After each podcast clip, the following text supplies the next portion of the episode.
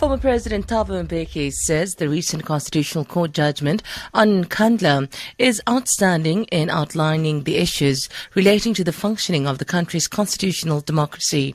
Mbeki also says political parties must regularly assess whether the elected president is carrying out his constitutional responsibilities. Mbeki was commenting in his latest public letter on political developments. Senior political reporter Busi Chimombe has more.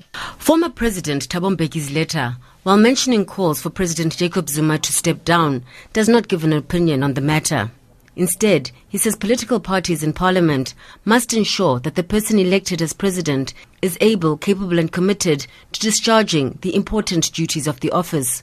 With regards to Parliament, Mbeki says political parties must also ensure their MPs are inducted to understand their oversight role over the executive and also their responsibility to serve all South Africans above party loyalty. He also says the Speaker must ensure that Parliament implements all decisions handed down by the courts. Busi Chimombe, SABC News, Johannesburg. Learners from Uitsig near Ravensmead have demanded a new school building from the Western Cape Education Department.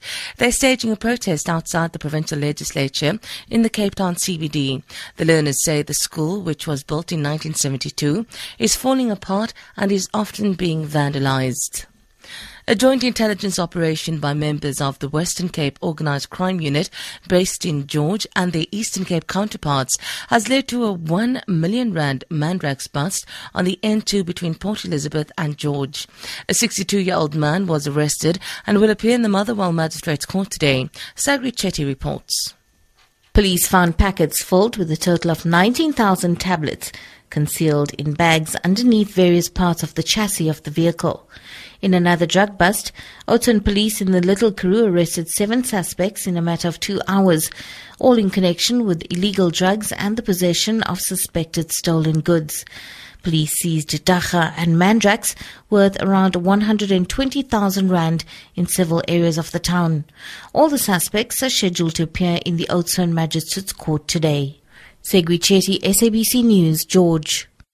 IEC Chief Electoral Officer Mosotho Moepya says the second leg of registration over the weekend was a success. He attributes the success to working together with various stakeholders, such as the Department of Home Affairs.